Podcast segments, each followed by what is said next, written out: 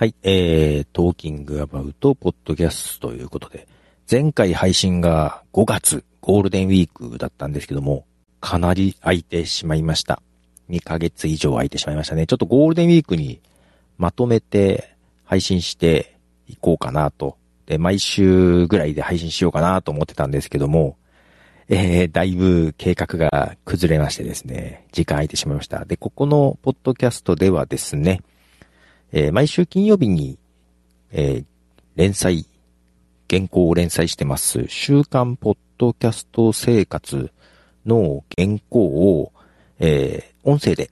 読み上げて紹介していこうというようなことで配信しようかなと思っていますが、まあこれはあの、私が 普段は一人喋りで原稿など全く書かないんで、まあ原稿を読む練習も含めてちょっとやっていこうかなと思ってます。で、えー音声で、えーテキストで書いたポッドキャストに関する記事、これをですね、配信していこうかなと思います。ということで今回第2回となりますね。えー前回第1回はですね、えーポッドキャストが再燃したきっかけはツイッターというような内容でお送りしました。まあ再燃してきた、まあ日本でもね、ちょっと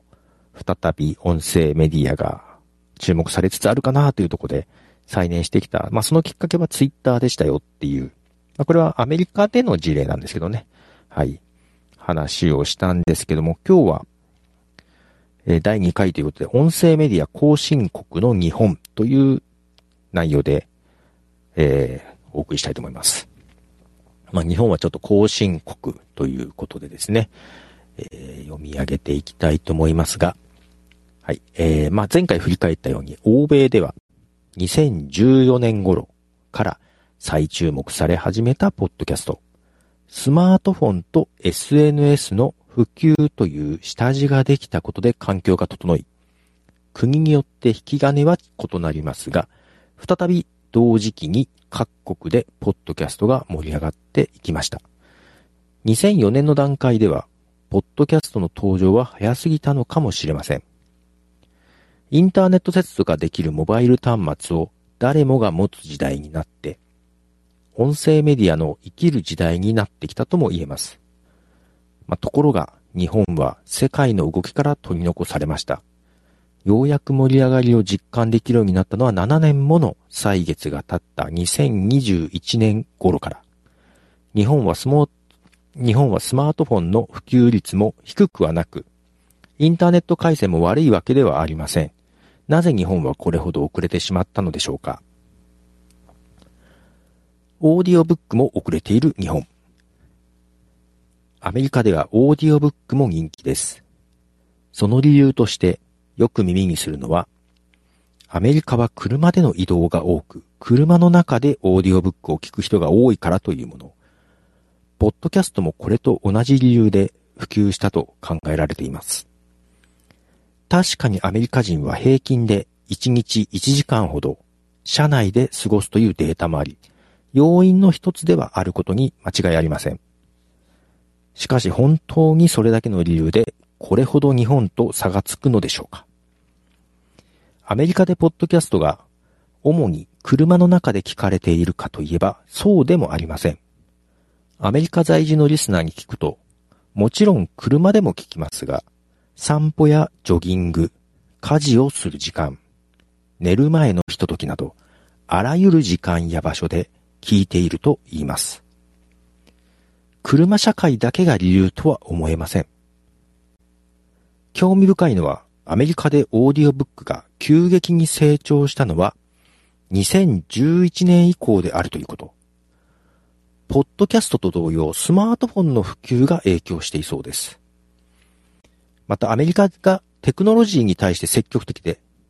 大手のアマゾンがオーディブルでオーディオブックを積極的に展開してきた影響も大きいでしょ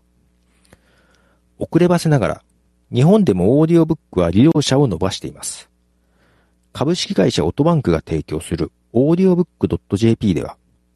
2018年から会員数が6倍以上に急成長しています。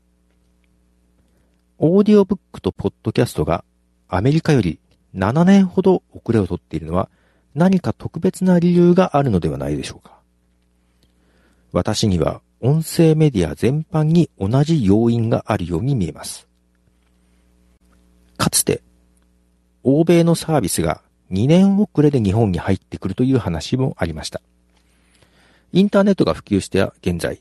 逆に7年もの遅れを取ったのは、やはり日本人は聞くという音声メディアが向いていないということではないでしょうか。ポッドキャスト当時、ポッドキャスト登場時には、自己主張が苦手で、話すことが得意じゃない日本人には向いていないという話もありました。しかしこの1年の注目ぶりを見ると、本当にそうと言い切れるか疑問です。2021年の初頭に話題になった音声 SNS、クラブハウスでは、連日夜遅くまで話し込む人が多くいました。決して日本人は話すことが嫌いというわけではなさそうです。日本が7年も遅れた理由。皆さん、ラジオ端末を最後に見たのはいつですか？防災グッズとしてではなく、家電量販店でラジオが売られているのを見覚えがあるでしょうか？日本に比べると、欧米では未だにラジオが聞かれています。ヨーロッパで家電量販店にラジオが置いていないとクレームが出ると言います。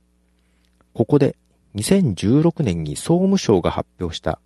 ラジオの聴取に関する補足資料を見てみましょ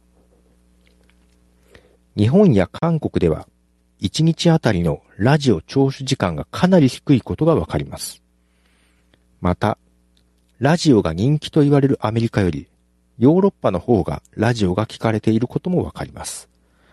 そもそも日本は音声メディアを聞くという習慣が欧米より低く、反対に欧米は聞く文化が日本より根付いていると言えます。インターネットでラジオを聞くことができるようになったのも日本より早く、そこにスマートフォンや SNS が普及したことで、ポッドキャストやオーディオブックというコンテンツが馴染みやすかったのではないでしょうか。次に2016年にロイター通信が発表したデータから、ニュースへの初期接触媒体の国別の比較を見てみましょう。他の国に比べて、日本ではテレビの割合が高く、ラジオが極端に低いのがわかります。また、メディアへの信頼度を調べても、テレビや新聞よりもラジオの方が高いという国もあり、日本でのラジオへの親しみや信頼感よりも高いようです。これは日本のラジオ局の努力不足だったのかというとそうとも限りません。テレビが登場するタイミングが良かったという時代背景があります。ラジオの玉音放送で第二次世界大戦の終戦を知った人が多かったように、終戦の1945年頃には、ラジオが重要なメディアでした。その後、日本は焼け野原から復興していきます。1950年代後半には白黒テレビ、洗濯機、冷蔵庫が三種の神器と呼ばれ、高度成長期に入る1960年代にはカラーテレビ、クーラー、自動車の 3C が新三種の神器などと言われ、日本が敗戦後の復興と先進国へ近づいていく象徴としてテレビというものがあったのです。欧米に比べて土地も狭く、また、同じ言語を話す単一民族国家ということもテレビの普及には有利でした。テレビの電波が国中に網羅し、国民が同じ言語で同じ番組を体験できるというのは実は当たり前のことではありません。このように他国に比べてテレビの普及が進んだことがラジオなどの音声メディアにとって不利になった理由と考えることもできます。つまり、日本は映像などの見る文化が強いのです。YouTube が人気なのも納得できるのではないでしょうか。次回、このように聞く文化が育っていかなかった日本にようやく音声メディアが注目されるようになった理由を紹介したいと思います。ということで、第2回の原稿でしたけども、まあ、日本は聞く文化が他の国よりも遅れているかなと、劣っているかなと。で、その理由は、聞く文化、まあ、ラジオ局の努力不足というよりは、テレビの普及が他の国よりも、えー、強かった。テレビ局が頑張ったというようなところが大きいんじゃないかなというところです。はい。で、オーディオブックもね、ようやく日本でも、えー、普及してきて、実はこの後、オーディブルがですね、えー、聞き放題っていうのに、この,、まあ、この時までは聞き放題ではなかったんですね。うん、聞き放題に変わって、また今、オーディオブックが伸びているんじゃないかな、というふうに思っていますね。はい。ということで、第2回の原稿でした。音声メディア後進国の日本というところをお届けいたしました。では、また。